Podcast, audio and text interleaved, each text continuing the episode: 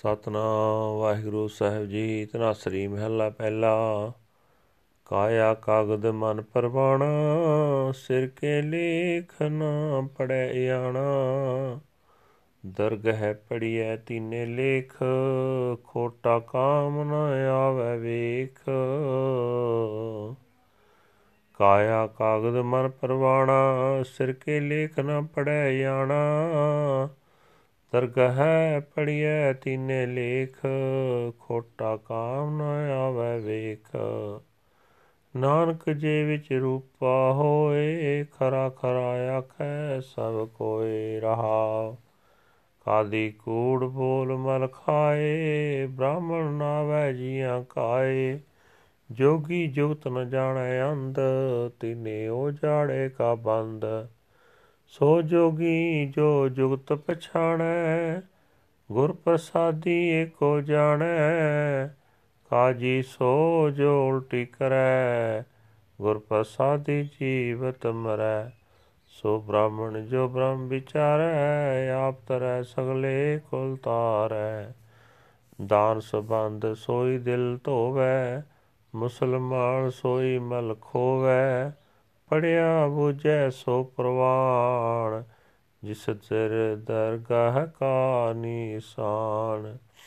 ਦਾਨ ਸਬੰਧ ਸੋਈ ਦਿਲ ਤੋਵੈ ਮੁਸਲਮਾਨ ਸੋਈ ਮਲ ਖੋਵੈ।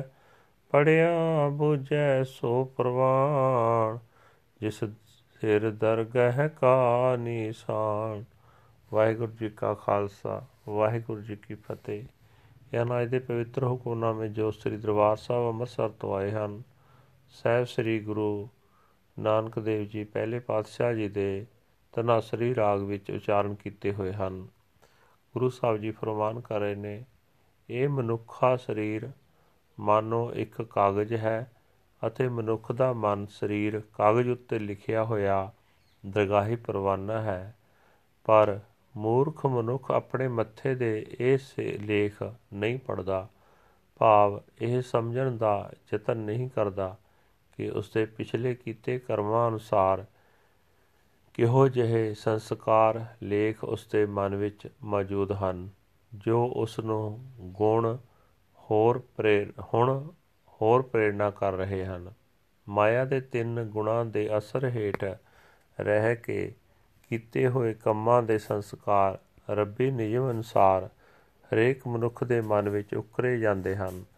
ਪਰ ਹੈ ਭਾਈ, ਵੇਖ, ਜਿਵੇਂ ਕੋਈ ਖੋਟਾ ਸਿੱਕਾ ਕੰਮ ਨਹੀਂ ਆਉਂਦਾ, ਤਿਵੇਂ ਖੋਟੇ ਕੀਤੇ ਕੰਮਾਂ ਦਾ ਖੋਟਾ ਸੰਸਕਾਰ ਲੇਖ ਵੀ ਕੰਮ ਨਹੀਂ ਆਉਂਦਾ। ਹੈ ਨਾਨਕ, ਜੇ ਰੁਪਏ ਆਦਿਕ ਸਿੱਕੇ ਵਿੱਚ ਚਾਂਦੀ ਹੋਵੇ ਤਾਂ ਹਰ ਕੋਈ ਉਸ ਨੂੰ ਖਰਾ ਸਿੱਕਾ ਆਖਦਾ ਹੈ। ਇਸੇ ਤਰ੍ਹਾਂ ਜਿਸ ਮਨ ਵਿੱਚ ਪਵਿੱਤਰਤਾ ਹੋਵੇ ਉਸ ਨੂੰ ਖਰਾ ਆਖਿਆ ਜਾਂਦਾ ਹੈ, ਠਹਿਰਾਓ। ਕਾਜੀ, ਜੋ ਇੱਕ ਪਾਸੇ ਤਾਂ ਇਸਲਾਮੀ ਧਰਮ ਦਾ ਨੇਤਾ ਹੈ ਤੇ ਦੂਜੇ ਪਾਸੇ ਹਾਕਮ ਵੀ ਹੈ, ਰਿਸ਼ਵਤ ਦੀ ਖਾਤਰ ਸ਼ਰਈ ਕਾਨੂੰਨ ਬਾਰੇ ਝੂਠ ਬੋਲ ਕੇ ਹਰਾਮ ਦਾ ਮਾਲ ਰਿਸ਼ਵਤ ਖਾਂਦਾ ਹੈ। ਬ੍ਰਾਹਮਣਾ, ਕਰੋੜਾ ਸੋਦਰ ਅਖਵਾਉਂਦੇ ਬੰਦਿਆਂ ਨੂੰ ਦੁਖੀ ਕਰ ਕਰਕੇ ਤੀਰਥ ਇਸ਼ਨਾਨ ਵੀ ਕਰਦਾ ਹੈ। ਜੋਗੀ ਵੀ ਅੰਨਾ ਹੈ ਤੇ ਜੀਵਨ ਦੀ ਜਾਂਚ ਨਹੀਂ ਜਾਣਦਾ। ਇਹ ਤਿੰਨੇ ਆਪਣੇ ਵੱਲੋਂ ਧਰਮ ਨੇਤਾ ਹਨ, ਪਰ ਇਹਨਾਂ ਤਿੰਨਾਂ ਦੇ ਹੀ ਅੰਦਰ ਆਤਮਿਕ ਜੀਵਨ ਵੱਲੋਂ ਸੁਨ ਹੀ ਸੁਨ ਹੈ। ਅਸਲ ਜੋਗੀ ਉਹ ਹੈ ਜੋ ਜੀਵਨ ਦੀ ਸਹੀ ਜਾਂਚ ਸਮਝਦਾ ਹੈ ਤੇ ਗੁਰੂ ਦੀ ਕਿਰਪਾ ਨਾਲ ਇੱਕ ਪਰਮਾਤਮਾ ਨਾਲ ਡੂੰਗੀ ਸਾਂਝ ਪਾਉਂਦਾ ਹੈ। ਕਾਜੀ ਉਹ ਹੈ ਜੋ ਸੁਰਤ ਨੂੰ ਹਰਾਮ ਦੇ ਮਾਲ ਵੱਲੋਂ ਮੋੜਦਾ ਜੋ ਗੁਰੂ ਦੀ ਕਿਰਪਾ ਨਾਲ ਦੁਨੀਆ ਵਿੱਚ ਰਹਿੰਦਾ ਹੋਇਆ ਦੁਨਿਆਵੀ ਖਾਸ਼ਾਂ ਵੱਲੋਂ ਪਰਤਦਾ ਹੈ। ਬ੍ਰਾਹਮਣ ਉਹ ਹੈ ਜੋ ਸਰਵ ਵਿਆਪਕ ਪ੍ਰਭੂ ਵਿੱਚ ਸੁਰਤ ਜੋੜਦਾ ਹੈ। ਇਸ ਤਰ੍ਹਾਂ ਆਪ ਵੀ ਸੰਸਾਰ ਸਮੁੰਦਰ ਵਿੱਚੋਂ ਪਾਰ ਲੰਘਦਾ ਹੈ ਤੇ ਆਪਣੀਆਂ ਸਾਰੀਆਂ ਕੁੱਲਾਂ ਨੂੰ ਵੀ ਲੰਘਾ ਲੈਂਦਾ ਹੈ। ਉਹੀ ਮਨੁੱਖ ਅਕਲਵੰਦ ਹੈ ਜੋ ਆਪਣੇ ਦਿਲ ਵਿੱਚ ਟਿਕੀ ਹੋਈ ਬੁਰਾਈ ਨੂੰ ਦੂਰ ਕਰਦਾ ਹੈ। ਉਹੀ ਮੁਸਲਮਾਨ ਹੈ ਜੋ ਮਨ ਵਿੱਚੋਂ ਵਿਕਾਰਾਂ ਦੀ ਮੈਲ ਦੀ ਨਾਸ ਕਰਦਾ ਹੈ। ਉਹੀ ਵਿਦਵਾਨ ਹੈ ਜੋ ਜੀਵਨ ਦਾ ਸਹੀ ਰਸਤਾ ਸਮਝਦਾ ਹੈ। ਉਸ ਦੇ ਮੱਥੇ ਉੱਤੇ ਦਰਗਾਹ ਦਾ ਟਿੱਕਾ ਲੱਗਦਾ ਹੈ। ਉਹੀ ਪ੍ਰਭੂ ਦੀ ਹਜ਼ੂਰੀ ਵਿੱਚ ਕਬੂਲ ਹੁੰਦਾ ਹੈ ਵਾਹਿਗੁਰੂ ਜੀ ਕਾ ਖਾਲਸਾ ਵਾਹਿਗੁਰੂ ਜੀ ਕੀ ਫਤਿਹ this is today's Hukamnama from Sri Darbar Sahib Amritsar ਅਟਡ by our first Guru Guru Nanak Dev ji under heading Tanasri first Mahal Guru Sahib ji says that the body is the paper and the mind is the inscription written upon it. The ignorant fool does not read what is written on his forehead in the court of the Lord, three inscriptions are recorded. Behold, the counterfeit coin is worthless there. O Nanak, if there is silver in it, then everyone proclaims it is genuine. It is genuine. Pause.